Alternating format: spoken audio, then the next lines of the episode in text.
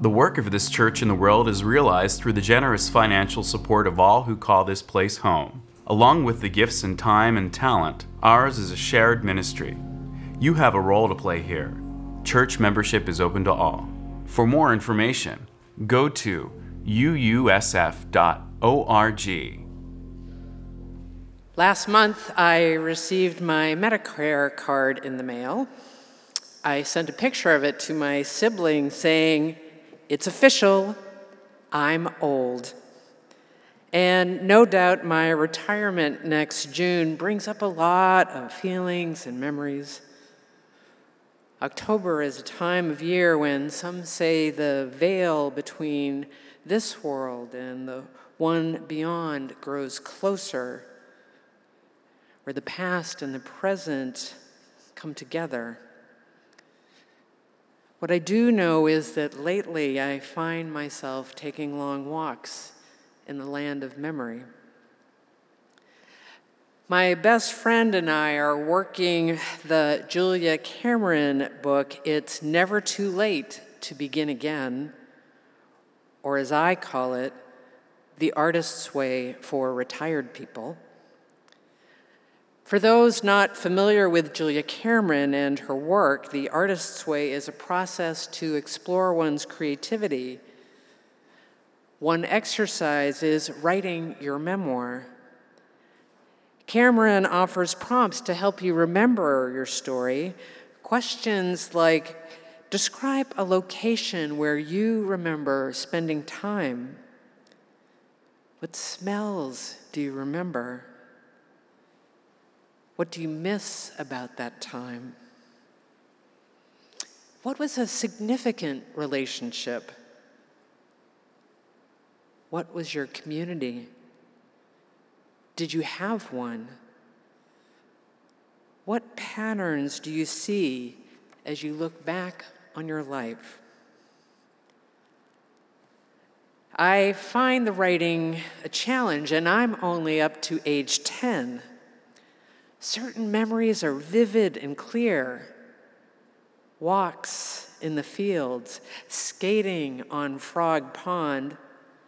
The back seat of the Volkswagen where my brothers and I were crammed in tight, the smell of the leather seats, no seatbelts. And then there are the memories I resist to recall. A fight with my best friend, the day I learned we were moving to a new town, leaving our church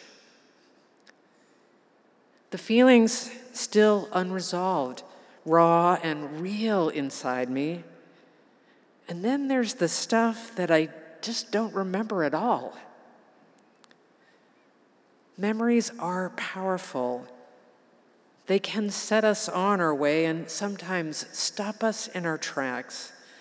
The key, I think, is to find ways to explore our memories, look for the signs, symbols and storylines that can help us to heal, set us in a new direction, open our eyes, and invite us to live in more fully into our lives.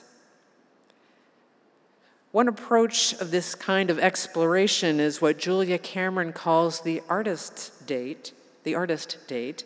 The artist date is a weekly adventure, a chance to try something new or something old the artist date presents an opportunity for synchronicity, connections that invite us to see, experience, see and experience life in new ways.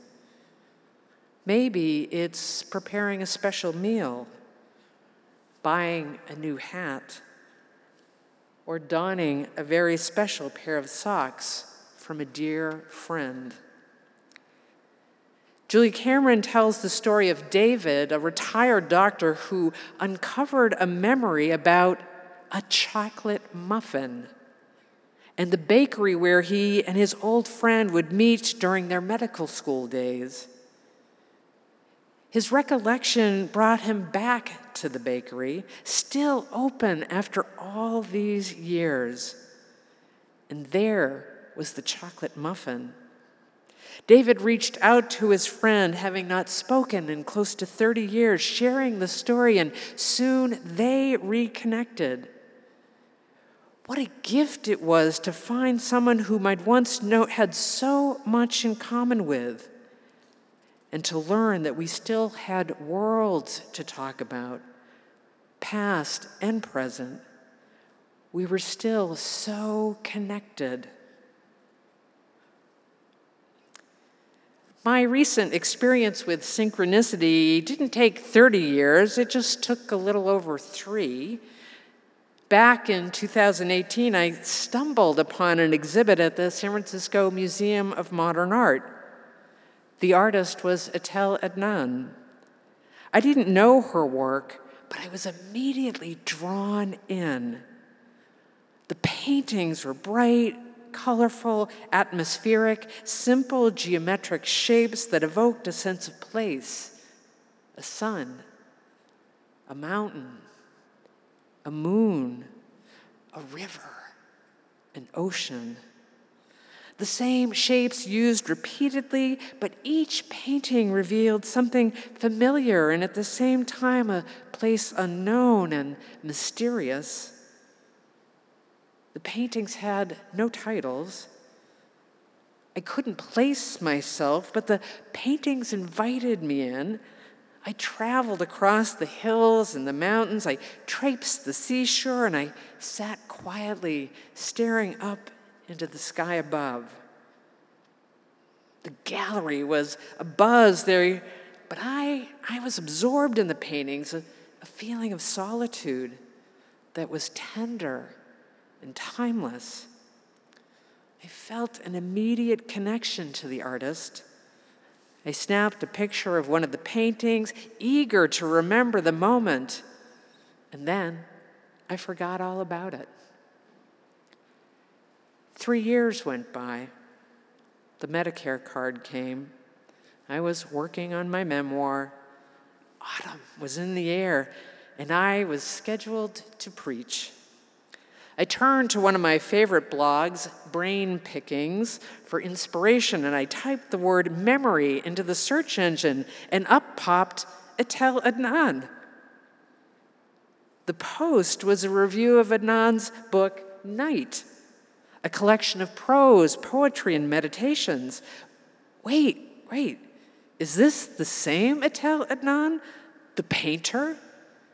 And in a flash, I searched out the painting on my phone and once again found myself inside the landscape, reliving the memory.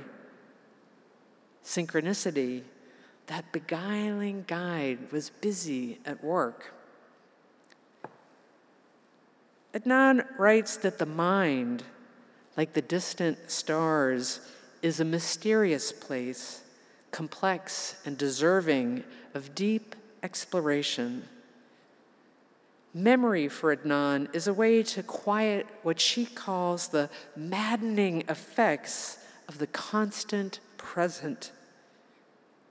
If we didn't remember, she writes, then who would we be? Etel Adnan is now 96 years old. She grew up in Beirut, Lebanon, and went on to study in Paris. She returned to the Mideast and worked as a journalist before moving to California in 1958 to teach philosophy at Dominican College. It was here that she began her painting career. The biographer Kaelen Wilson Goldie writes one could argue that for six decades, Adnan has been painting the same places over and over again. The Greek city of Smyrna, where her parents lived before she was born, which burned to the ground. Beirut, a city of gardens in her youth, later destroyed by war. Baghdad, her vision of Arab modernity in the mid to late 18th, 20th century. Paris and Mount Tamalpais that she described as her best friend. painting gave her a way to see the world afresh, explore the many places she had known, lost, and struggled to accept. Was it synchronicity that led me back to Etel Adnan? I don't know, but finding her again at this moment in time has felt like a talisman to me. Her paintings and writings have prompted me to look back in time and search out the signs and symbols, the stories and patterns that have guided me and the ones that have held me back.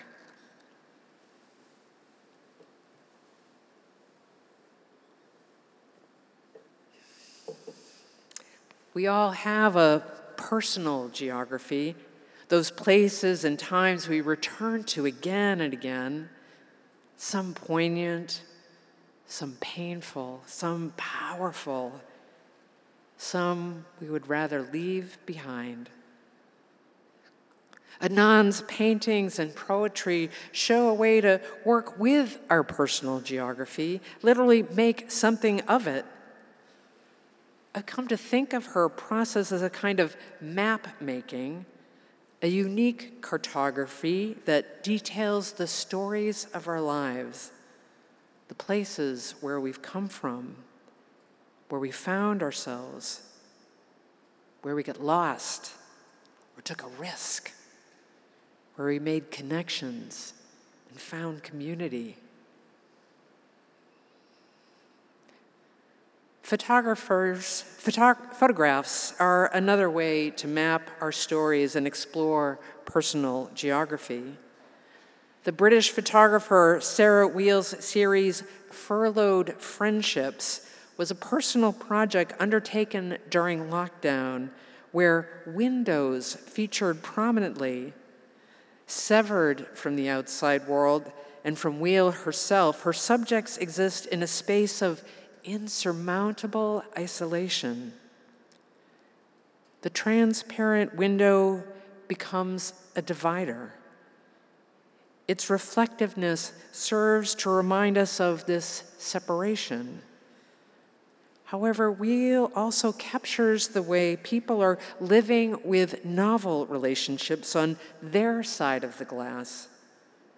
Her subjects gesture and contact and their subjects gestures and contact speak to their connectedness even as their gaze is directed toward the viewer.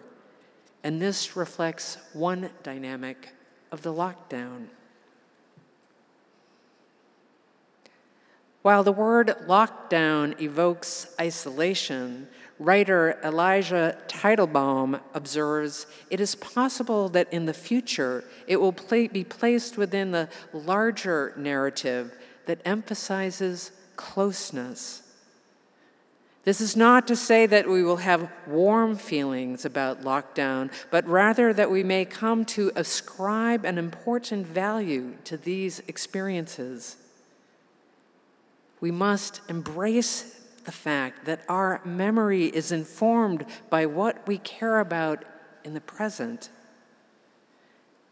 As we reflect on our present experiences, we do well to consider how our hardship will become meaningful in the future and for whom.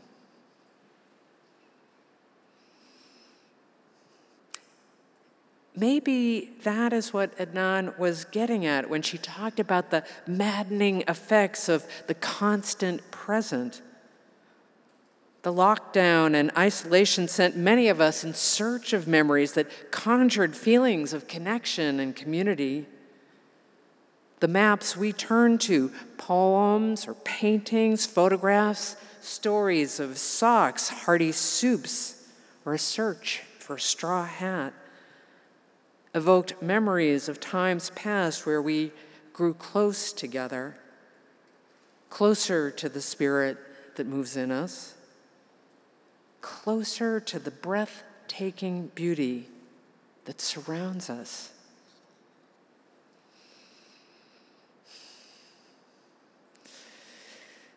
It begins with the breath, writes the poet Joy Harjo. When we take in our first breath, it is a promise to take on this human story, a story that has dimension in time and place. Breath is our entrance into story making. It is a promise. It is a constant ritual that we all share. From the first breath to our last, we are creating our maps, which give shape and direction to our journey here on earth. Place, she continues, is central to identity, to the imagery and shape of our poetry, of our lives, I would say.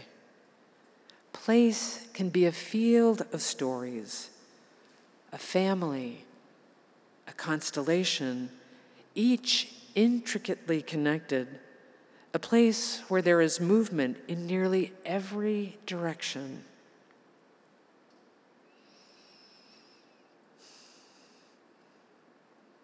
This is what I am learning about memory that it is not fixed, not a coordinate, not an X that marks the spot, never to be moved. Mapping our memories opens the landscape. We search out the signs and the symbols that illuminate our way, bring healing, clarity, inspiration, courage and synchronicity. Our stories unfurl, stretching across time. Etel Adnan often painted using a leporello, uh, whose pages unfold like an accordion. She used the leporello to paint the story of Mount Tamalpais her images show the shifts and shapes of light and shadow, the many, many moods of the mountain. Each page reflecting the relationship between place and one's connection to it. A story that is constantly unfolding.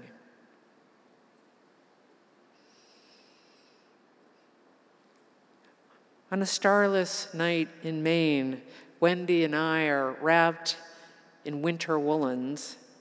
We carry a sculpture made from a shoebox covered in tinfoil. On top, we've inserted 21 white dinner candles. We are marking time and making ritual. It is the winter solstice. We make our way out the door, trudging through the soft snow to Stanhenge, a low rock table my father Stanley built, which sits on the east west axis. A gentle snow falls around us. The night sky is a dusty black. The tidal river is frozen over. We can see the ice stretch out before us. The trees stand watch. The only sound is our laughter as we light the candles. My father lifts his camera, and in an instant, the moment becomes a cherished memory. I close my eyes and I see it the dome of candlelight, the blanket of snow, the sharp edge of the ice, the towering trees. My father's face as he lifts the camera to capture the moment. Oh, that memory, it lives on and carries me through.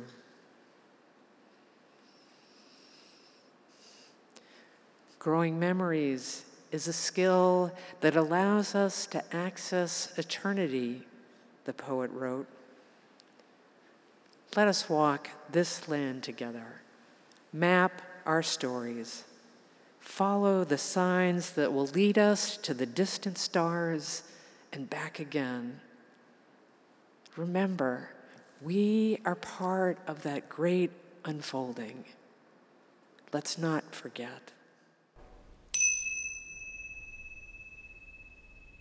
A few weeks ago, as I pulled my rental car alongside a brick covered driveway, I thought, this neighborhood hasn't changed a bit. Big California ranch homes set back from the street, almost all of them modified in some way to add an extra room or a floor, all landscaped to within an inch of their lives, but in a way that blends everything together into one big botanical garden. Palm fronds here, birds of paradise there, and nestled between the brilliant lilies and bougainvillea, the bay alarm signs, tastefully framed, and not a person in sight. There's never one, there's never anyone in sight in these neighborhoods, I think. I think that's the agreement. The homes are meant to be encountered, but not the people living inside of them. And in the quiet, behind the chirping birds and rustling branches, the ever present of a Southern California freeway, always there. As I walk toward Joel and Joanne's home, just steps away, with every step I took, years unfolded he was not my father, I thought, as I remembered that moment so many years ago. But we, we both knew then, and I know in this moment, that he gave me a father's gift, a great gift, unconditional, unreserved love. If you have to leave, Richard, he said, then leave. If your life's not working, then go make it work it doesn't mean that you can't come back. And so I did leave, and I'm here. I'm back again. He taught me so much about moving through life that being authentically myself, an out, proud, smart gay man, wouldn't mean that my problems were over. Oh, they, they would just be beginning. Life has a lot in store, I would learn, twists and turns, we call them. The leopard never changes its spots, he used to tell me. I saw him betrayed by his closest friends and cheated by others, and I put him on a pedestal and wanted to blame him for all my troubles. But then, when my own father died, he honored him with a gift made in my father's honor to his favorite charity.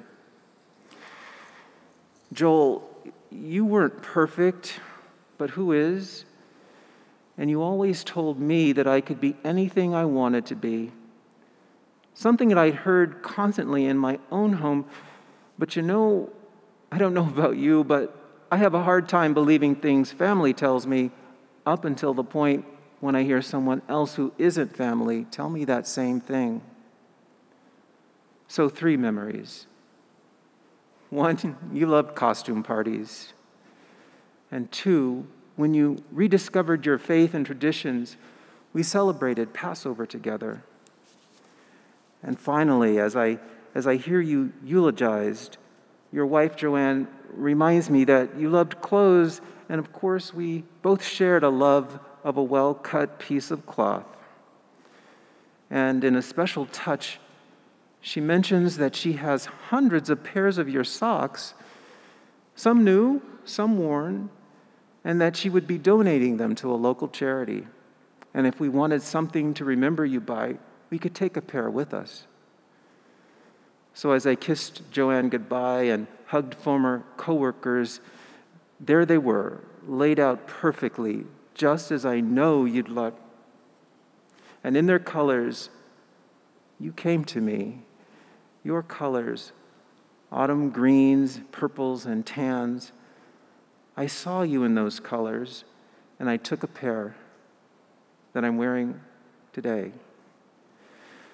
Joel, thank you for loving me in the way you did. Thank you for seeing me for who I am and for being my boss and my friend. Thank you for the memories, both sweet and bitter. And most of all, thank you for the socks.